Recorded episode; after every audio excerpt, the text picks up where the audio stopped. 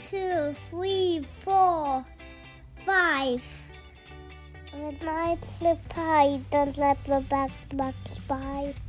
Oh, Denmark. Всем привет! Меня зовут Саша Юсупова, мне 32 года. Я англомама маленького билингвы Ромы и преподаватель английского. И это мой подкаст «У вас будет билингвенок» про раннее ведение иностранного языка, про то, как воспитывать ребенка билингва в России. Здесь мы делимся своим опытом, учимся друг у друга, а также слушаем экспертов. Гости первого сезона – родители двуязычных детей. И сегодня у меня в гостях Алена Сидорина. Алена преподаватель английского и воспитывает дочку Софию на двух языках. Да, спасибо, что пригласила. Спасибо, что согласилась. Мы с Аленой записываемся удаленно. Это первый мой опыт удаленной записи на самом деле. Алена сейчас находится в США. А где именно? В Майами. В Майами. Это замечательно. Алена э, сейчас сидит передо мной в летней одежде. Такая вся красивая, свежая. У нас тут снега, холодно. На самом деле Москва сейчас так преобразилась, что иногда я скучаю по этому новогоднему настроению. Новогоднее настроение, мне кажется, здесь действительно есть. А у вас есть новогоднее настроение? У нас на самом деле тоже тут очень классно. Разные мероприятия проводятся. И несмотря на отсутствие снега, тоже а, чувствуется приближающееся Рождество. Ален, расскажи, пожалуйста, немножечко о себе, о своей семье и как ты открыл для себя билингвизм. Мне 31 год. А, моей дочке Софии буквально через пару недель исполнится три. Она, кстати, родилась 1 января в Новый год. И в феврале мы ждем второго малыша. И как раз это наша основная цель, почему мы здесь, в Майами. Ну и в целом вся моя жизнь была связана с английским языком, начиная со студенчества. Еще в студенчестве я ездила на разные стажировки, общалась с носителями. Именно общение было основной целью на английском языке. Вот. Но Наверное, основная профессиональная деятельность была связана с обучением взрослых до рождения Софии. И вот после рождения а, Софии уже поменялась немножко и моя специализация перешла на детей. А расскажи, пожалуйста, София родилась в США. Да, да, да. Как вообще, расскажи, пожалуйста, об этом опыте и почему такая идея пришла, как ты ее реализовала? Потому что многие действительно мечтают об этом. А, слушай, изначально это вообще была какая-то шутка, то есть я не помню уже, кто пошутил, я, я или муж. Мы оба из Омска, из Сибири, и, в принципе, собирались, наверное, рожать в Омске. А, но потом, когда узнали, что София появится зимой, а в Омске в зимой минус 37 обычно.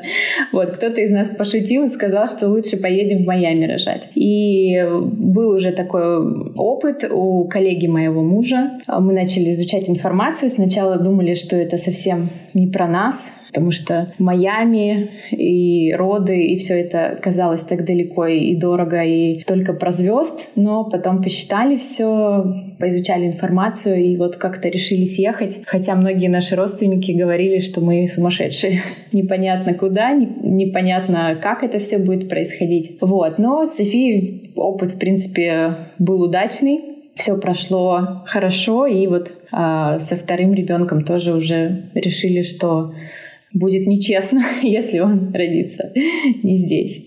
То есть э, все комфортно, медицина э, хорошая, да, все в принципе так же, как у нас, или даже лучше? Здесь мне, видишь, не с чем сравнивать, но основная, наверное, цель была это дать возможность ребенку в будущем выбирать место жительства и обучения. То есть это такой знаешь, шанс, которым ребенок может воспользоваться, может и нет, но мы его все-таки получилось его дать. Основная цель — это получение второго гражданства, то есть в Америке по рождению дают второе гражданство. Ну и, в принципе, там много дополнительных плюшек, типа въезд в более 200 стран без визовый. Плюс она может учиться здесь э, в школе уже тоже бесплатно. Угу. Скажи, пожалуйста, а насчет ну, вот, второго языка, вернемся к билингвизму. А когда вы его начали вводить и как? А, вообще, я еще загорелась этой идеей до появления Софии, когда еще, наверное, преподавала язык. И вот эта вот идея воспитания ребенка на двух языках в России меня прям загорело. То есть еще тогда я хотела попробовать это все. А, но когда София родилась, у нас все ограничивало, знаешь, такими песенками, наверное, зарядкой, потешками. Прям полноценно разговаривать я начала с ней, когда ей было месяцев семь. Мне как-то изначально было не некомфортно, я не могла себя переступить, переубедить, разговаривать на английском, именно когда Антона самой еще малышкой была. Но идея эта у меня крепко сидела, поэтому вот где-то с месяцев семи, наверное, с, э, я начала процентов, наверное, 50-70 уже разговаривать с ней на английском, пока муж был на работе. А хватало лексики? Изначально, да. То есть я не перегружала, знаешь, вот не уходила в детали на этом этапе, пока она была маленькой. А, я использовала там простые слова, в принципе, как мы ставим русскую речь, также я использовала и английскую. Скорее вот сейчас, после двух лет, ближе к трем, уже чувствую, что она каждое слово мое впитывает, запоминает, и если я говорю что-то не так, то потом чувствую, как она, как она быстро все это схватывает. Поэтому скорее сейчас такой период, когда мне нужно работать, работать и пахать над своим языком. Хватает у тебя на это сил, желания, сил все вместе? Потому что сейчас мы много говорим, много вообще говорят про выгорание мам, а мне кажется, про да. выгорание и вообще, как сказать, ресурсы англомам нужно говорить просто вдвойне. У меня уже не хватает. У меня после, после двух лет Софии, наверное, начались периоды такие, когда я была вот прям на нуле.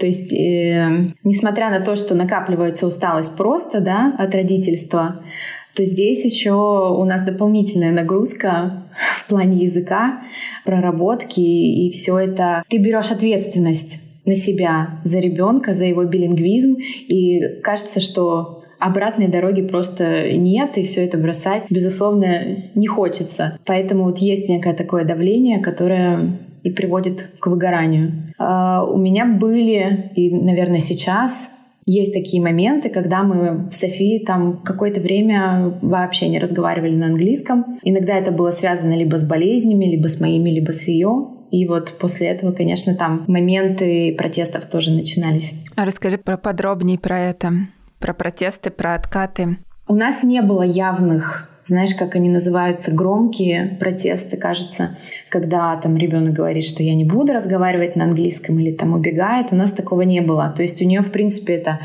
было заложено изначально, да, вот с младенчества, и не было громких протестов, но э, выражалось это в том, что она либо просто отвечала мне все на русском, если я разговаривала с ней на английском. Ну, это вот основной, да, момент был, да, когда она понимала на русском, но отвечала мне на английском. На, наоборот, да, получается, она... На, на русском На русском, отвечала. да, отвечала. Угу. А, в этот момент я переходила, знаешь, где-то на пару недель, наверное, на чистый вот опол, да, как он называется, OPOL, когда разговаривала только на английском языке. Вообще мы все время практиковали как русский, так и английский. У нас почти никогда не было варианта, когда я разговаривала только на английском. Скорее это было связано с тем, как мне комфортно, ну, у нас не было никогда проблем с э, русским языком. То есть она начала разговаривать довольно рано, сразу и на русском, и на английском. Но в моменты протеста я убирала русский полностью,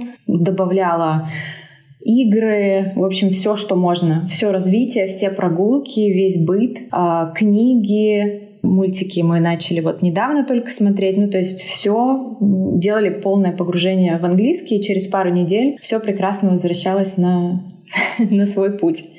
Вот. Но это тяжело было, вот такие периоды тяжело даются мне. Потому что когда тебе ребенок отвечает на русском, а ты с ним продолжаешь разговаривать на английском, а, плюс я дублировала ее же фразы с русского, дублировала на английский, Морально это первую неделю тяжело, потому что даже раздражает немножко. Но в целом потом все это восстанавливается. Мне это очень знакомо, потому что у нас точно такая же ситуация, и точно так же мы из нее выходили, хотя я за пол взялась почти с самого начала, наверное, ну вот с двух лет точно мы Мы просто полтора года начали, мы поздно достаточно начали. И вот с двух лет я где-то пол, все решила так. Но вот э, на протяжении больше полугода он не спасал. То есть все равно вот это вот э, ответы на русском, они вот сыпались, и я искала поддержку среди там миллион блогов, а у вас как, а у нас как, это что с этим делать? И вот, ну, в каком-то роде я могу сказать, что у меня пришла идея вот создания подкаста именно поэтому, чтобы все поделились своими историями, чтобы э, народ послушал и немножечко подуспокоился, что так бывает не только у вас, что действительно из этого можно выйти вот так и вот так и вот так. Выбирайте вот способ, который вам именно близок. У меня, знаешь, когда это первый раз случилось, у меня прям был такой, э, такая паника небольшая даже. А потом последующие разы я уже поняла, что это нормально. Мы живем в России, это неизбежно. Особенно после двух лет, когда ребенок начинает ходить в садик, в, в секции, в бассейн, и все это окружение, все это на русском, здесь становится сложнее э, маме. То есть ребенок уже больше начинает общаться в социуме, нежели чем когда, например, с года до двух, да, мы в основном проводим время либо дома, либо на прогулке. Ребенок всегда с мамой, мама на английском, и это проще. А чем дальше, конечно, тем сложнее получается. А вообще, вот ты видишь блог, блог про билингвизм, да? да? Он тебя как-то подстегивает э, или вот напрягает, то, что вот ты чувствуешь ответственность, да, там у Софии случился откат, mm-hmm. и что сделать? И вроде бы, ну, как бы все в блоге ждут, что у вас все будет идеально и так далее. Ну, во-первых, я думаю, что никто не, никто не ждет, что все будет идеально, и всегда эта картинка идеальности, она скорее расстраивает других и, может быть, даже раздражает. Ну, по крайней мере, когда я вижу такую идеальную картинку, то как-то не верится, что все так бывает хорошо. А блог я завела как раз примерно в то же время, когда и мы и начали заниматься английским, ну вот билингвизмом. И блог это прям, знаешь, было мое спасение выхода из э, вот этого мамства дня сурка бес, бесконечного, да, потому что я довольно такой активный человек и работала до Софии активно, и вот это когда началось а, бесконечно бесконечный день сурка, то мне хотелось, конечно, общения и какой-то вот комьюнити. А, поэтому блог, я вот, получается, веду блог около двух лет, наверное. И это спасение, мотивация, тем более, когда я нашла комьюнити, которая вот близко по духу. Можно почерпнуть какую-то мотивацию, поделиться и быть вместе. Да, и мне, э, что мне нравится именно в твоем блоге, то, что он такой теплый. У тебя, в принципе, очень теплая аудитория. Мне кажется, она и тебе самой э, помогает в каком-то роде, да. И, в принципе, когда туда заходишь, там как такое уютное кафе. вот. Много блогеров вещают про билингвизм. Но иногда э, к, к некоторым Спасибо. заходишь, да, там вот, ну, больше вот полезности, полезности, все круто, а вот тут как-то вот все так у тебя уютно и приятно. Поэтому я на самом деле первый, на кого я подписалась, это на тебя и на э, Надю. Мама English? Да, да, да, да, да, да. И все. Я была подписана на вас двоих. Почему-то так случилось. И, э, в принципе, по-моему, из каких-то комментариев, да, я уже узнала, что, оказывается, есть другие там англомамы, еще что-то. Я вообще не знала, что англомамство это такое комьюнити, что там целый мир. Ты туда входишь, вот да, билингвизм, да. оттуда уже и не выбраться. Это еще и засасывает как болото, особенно когда ты смотришь на других. Тебе же нужно всем, всем соответствовать. А, да, и но на самом деле ведение блога тоже непростая работа. Это сначала это да было все на энтузиазме, Сейчас, конечно, когда у тебя и, ребенок, и, и блог, и, и билингвизм, все это хочется поддерживать на стопроцентном уровне, но не всегда это получается. Поэтому бывают моменты, когда я пропадаю с блога и, например, занимаюсь больше Софией либо сейчас вот у нас тут такая атмосфера расслабленная, поэтому тоже не всегда а, получается максимально уделять этому время. Вот, но бросать тоже я не хочу, тем более, что вот в последний год активно начала заниматься тоже своими проектами. И мне это прям вдохновляет, мотивирует, особенно, знаешь, когда есть э, классные отзывы о работе, благодарности. Это прям воодушевляет. Пожалуйста, поделись, какие у тебя проекты. Вот в последнее время я увлеклась э, созданием ролевых игр. Вообще, как идея это пришла. София после года, наверное, начала играть вот в эти ролевые игры. Причем это, наверное, то, что ее увлекало больше всего. И я понимала, что это то, что может дать и максимально в плане языка, и максимально в плане развития. Но, думаю, как и многие мамы, я не сильно любила этим сама заниматься. А, во-первых, э, на русском языке еще это одно дело. На, на английском тут добавляется а, то, что мы иногда спонтанно не можем поговорить на какие-то темы в полном объеме. То есть это нужна подготовка. Какая-то узкая лексика, да, тоже не проработана. А, то есть это довольно сложно, если мы хотим дать максимально ребенку. А, мне не хватало фантазии, потому что было время, когда у меня София бесконечно играла в доктора. Вот мы лечили ее игрушки, и каждый раз у нее был один сюжет, который она проигрывала. Ну, то есть, скорее, у нее просто не было э, других сюжетов, да, которые бы она знала, поэтому вот все одно и то же мы проигрывали. Это на самом деле надоедало. Поэтому возникла идея сделать что-то такое, чтобы и помогало мне, в этом непростом деле. И другим мамам, которые тоже не любят играть в эти ролевые игры и сталкиваются вот с такими трудностями. Круто. Помимо ролевых игр, что вы еще использовали? Может быть, ты как-то скажешь поэтапно, что ты вводила и когда, да, там книги, карточки, материалы. Может быть, назовешь какой-нибудь топчик материалов, которые вам нравятся? А, я вчера, значит, даже пересмотрела свои э, highlights, stories, чтобы вспомнить, потому что это на самом деле так быстро запоми... Э, забывается. А, я активно играла с ней в период, наверное, с года до двух. Это как раз пришло время на локдаун. И в этот период, из того, что я помню, мы уделяли много времени сенсорным играм. То есть это крупа, а, сенсорные коробочки, игры с водой, ну вот все, что можно было трогать, мыть и так далее. У нас э, было много игрушек а, вот этих вот фигурок животных, прям большая коллекция, и мне кажется, это такое одна из базовых вещей, которая должна быть у всех. Дополнительно я покупала каких-то насекомых, вот, и мы их там прятали, мыли, занимались вот такими вещами грязными, можно сказать. Софии это нравилось. А помимо этого у нас были карточки.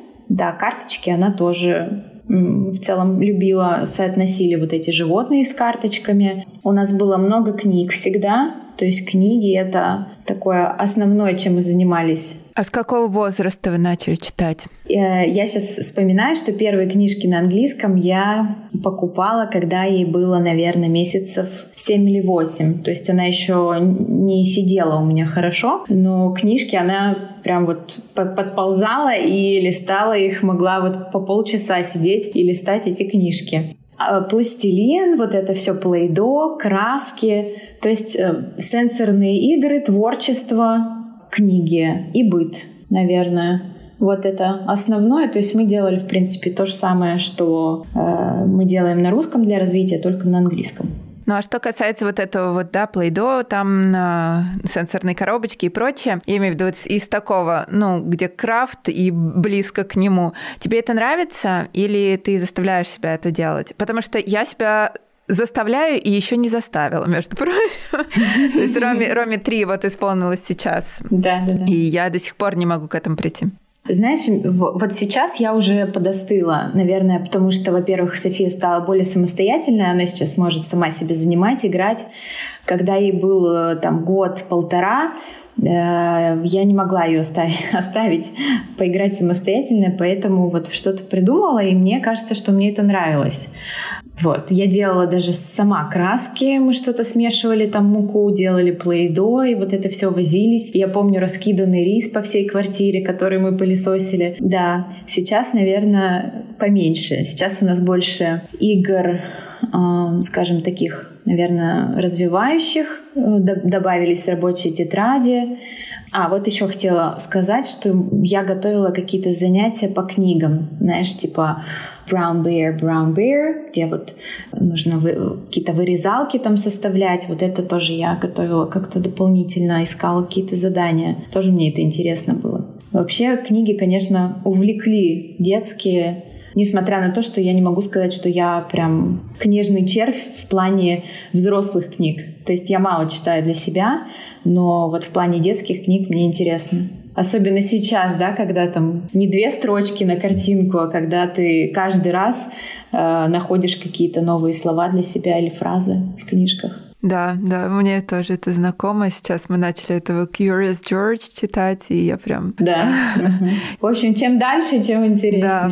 становится. Только я прошла курс по повседневному английскому, и я открываю эту книжку, и там все эти, все эти слова, я думаю, как же круто. Надо было с самого начала их читать тоже.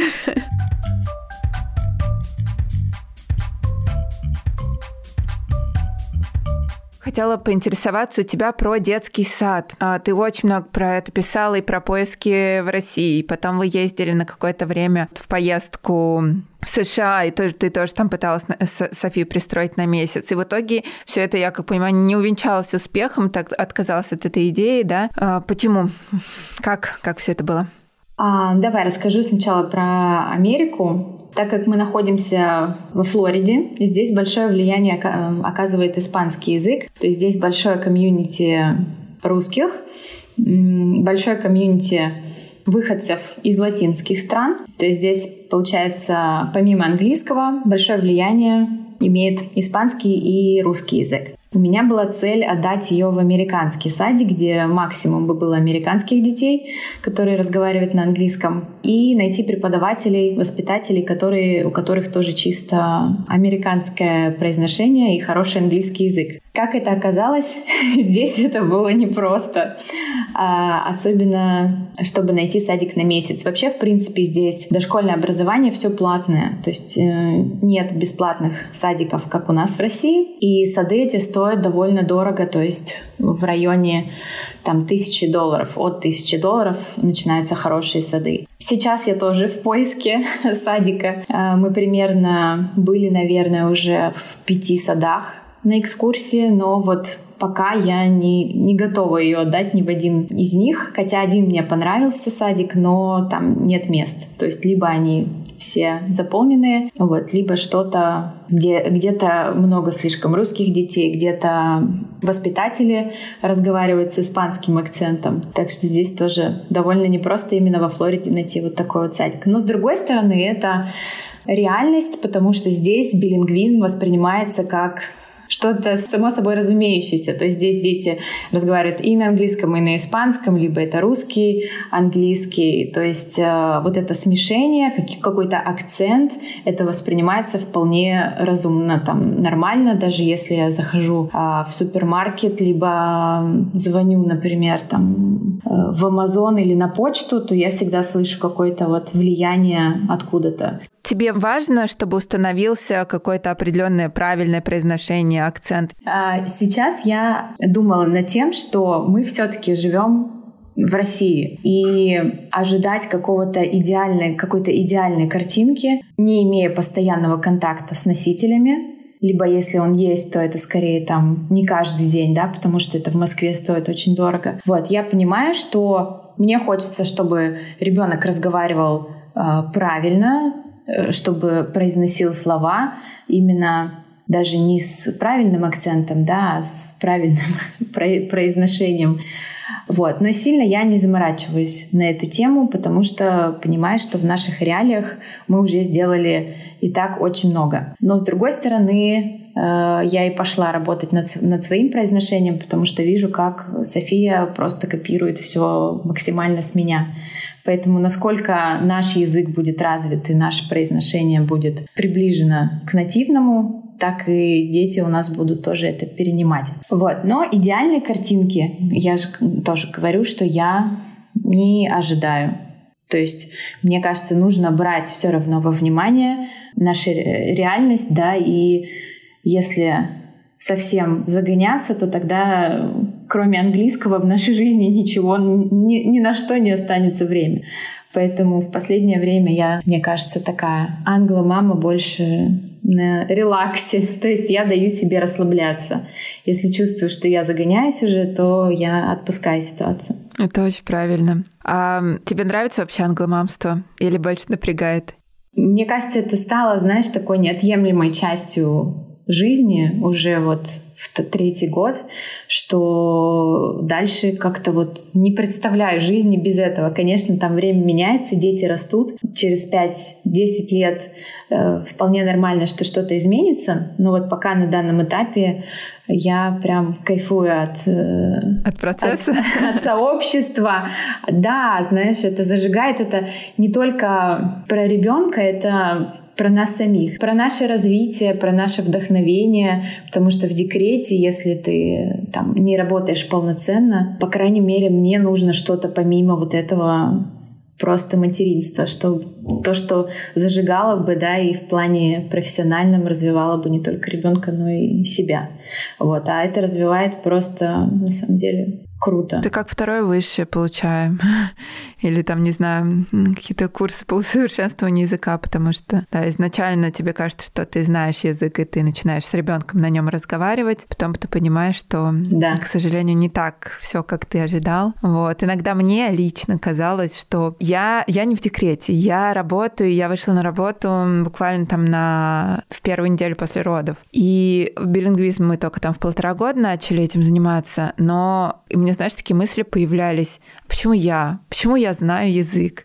Почему я не могу быть просто мамой? Почему, почему это все со мной? То есть вот в моменты выгорания в общем, если у кого-то тоже так это происходит, я, я обнимаю этих людей, вот, этих мам, этих родителей, потому что это действительно очень тяжело, и в какой-то момент, ну, либо ты переступаешь или даешь себе отдохнуть, и дальше все выравнивается, вот, но у каждого по-разному. Не могу сказать второе, либо. Я, наверное, и переступила немножечко через себя и дала себе немножечко отдохнуть. То есть, например, я себе сказала, что я не люблю делать крафт с ребенком, я не буду его делать. Вот я люблю читать книжки, и потому что занимаюсь произношением, и я тренируюсь, и мне очень нравится самой, саму себя слушать. И я буду это делать. Я буду разговаривать и читать книжки. Ну, то есть, вот, например, у нас на данный момент вот это вот осталось, и я решила себя не насиловать. Да, да, иначе это надолго тебя не хватит. Да, здесь э, важно еще маме кайфовать от процесса, получать удовольствие. А, мне кажется, это и помогает э, идти дальше то не просто, не потому что в сутках 24 часа, к сожалению или, или к счастью, не знаю, либо мы бы бесконечно этим всем бы а, занимались. Да, это правда. А, у меня муж, мой муж тоже неплохо разговаривает на английском. А, он даже ведет там переговоры какие-то на работе. Но когда дело касается вот, поговорить с Софией, я просто вижу, что у него здесь огромные пробелы. Поэтому английский, скажем, рабочий и английский плане билингвизма это, а, можно сказать, разные языки получаются. А какие сейчас успехи у Софии и какие планы у тебя на нее на будущее? У нас был как раз большой откат перед нашей поездкой сюда. А, в июле я болела ковидом, лежала в больнице, и все это наложилось на то, что вот у нее был опять такой момент, когда она отвечала мне на русском какое-то время. Но у меня были большие планы на эту поездку, и когда мы вот сюда как раз прилетели, я опять же убрала русский, и мы начали заниматься с ним, ну, разговаривать с ней только на английском. Э, плюс среда, конечно, очень влияет, когда ты в магазине слышишь английский, еще кто-то тебе тут соседи small, small talk заводит каждый раз. Поэтому сейчас она тоже у нас восстановилась это все, и в целом она разговаривает на английском предложениями, фразами, использует какие-то фразовые глаголы, еще что-то из книг, словечки, то есть иногда я прям удивляюсь. А, но на русском, скорее русский у нее все равно богаче, чем английский язык. Но это, в принципе, Мне кажется, что это нормально. Но для трех лет я считаю, что она неплохо на своем уровне владеет английским языком, и хочется дальше, конечно... У меня основная цель-то садика была вот в чем, чтобы она с детьми играла на английском и все-таки английский подтянуть за счет садика, чтобы не только я. Ну, потому что в, э, в России билингвальный садик, он его сложно найти.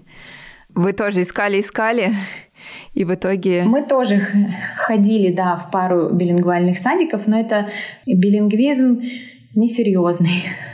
Это, знаешь, э, там по 30 минут пару раз в день какие-то песенки, э, пляски и еще там что-то от носителей из там, африканских стран, которые сами не всегда владеют английским и точно не на том уровне, на котором владеют англомамы.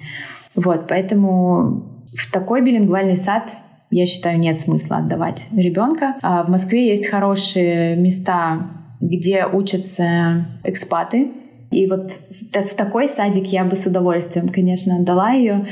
Но это, во-первых, вопрос стоимости. Это, скорее всего, там 100 тысяч плюс, если не больше. И они не всегда есть там приближены к дому, то есть это придется куда-то возить. Но меня эта мысль все-таки не, не покидает пока еще. Я еще серьезно этим не занималась. Но у тебя сейчас другие заботы. Конечно, да. И я сейчас понимаю, что у меня еще будет один подрастающий билингвенок скоро. Поэтому английский Софии тоже хочется дальше развивать, и мне нужна будет какая-то помощь в этом деле. А как ты думаешь, вообще вот этот опыт с Софией тебе поможет э, воспитывать второго билингвенка? А, я думаю, что определенно будет легче, потому что когда я начинала, я помню, что было не столько много информации, как сейчас. То есть Сейчас у нас и выбор в плане каких-то проектов, курсов, мне кажется, настолько разнообразный. И действительно девочки создают э, реально классные продукты. То есть вот такого два года назад я не помню такого разнообразия. Мне кажется, сейчас это стало все набирать обороты, билингвизм именно в России. А, поэтому определенно там я больше разбираюсь и в книгах, и в, в детской лексике, и во всем. Но тут, видишь, каждый ребенок индивидуальный. Я думаю, что надо будет смотреть, и у меня нет там какой-то гонки или цели там что-то побыстрее, получше сделать. Так что будем смотреть по ситуации. А можешь дать какой-нибудь совет родителям, которые хотят начать, не знают с чего начать, не знают, нужно ли им это, или просто боятся? Мне кажется, здесь нужно попытаться понять цель, какая цель у мамы или у папы. Хотите вы вырастить э, полноценного билингва, либо вы хотите просто дать да, какую-то базу. Э, это раз. И во-вторых, это оценить свои возможности. Поэтому если есть цель воспитать полноценного билингва, то здесь, конечно, без э, огромного труда э, не получится этого. Поэтому правильно рассчитать свои силы, понять цели и а, подписаться на всех англомам, получать вдохновение, мотивацию. Я вот когда начинала, очень много идей черпала у девочек, у которых там детки были на полгода постарше Софии. То есть я там много что брала в плане книг, каких-то материалов. Это мне очень помогало. Поэтому прям идти по, по шажкам за кем-нибудь, вот, это и главное, помочь. не утонуть в этом всем, потому что информации да, действительно и, много. Да, и не, не, на самом деле не, не сравнивать э, себя со всеми там, у кого лучше произношение, у кого лучше больше словарный запас, не расстраиваться, именно ориентироваться на себя, на свои цели э, и на свои возможности. И быть в ресурсе, отдыхать э, и не забывать, что на английском жизнь не заканчивается, поэтому э, главное быть в контакте с малышом и получать удовольствие друг от друга.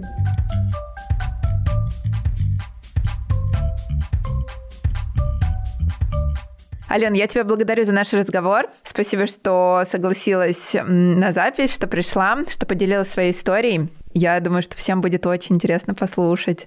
Спасибо тебе.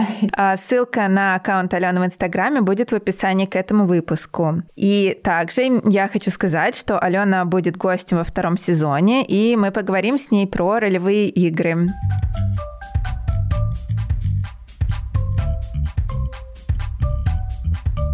Это был последний выпуск первого сезона подкаста «У вас будет билингвионок». Подходит к концу не только первый сезон, но и 2021 год, в котором родился мой подкаст. Я хочу поблагодарить всех, кто мне помогает работать над подкастом. Моего ментора Олю, монтажера Олесю, Аню, которая выкладывает мои эпизоды, а также мою подругу Лиану, которая создала для меня такую классную иллюстрацию. Также хочу поблагодарить всех слушателей, всех, кто со мной. Спасибо за ваши отзывы, оценки и теплые слова в директ. Всех поздравляю с наступающим 2022 годом. Счастья вам, вашей семье и вашим маленьким и большим билингвятам. До встречи в новом сезоне.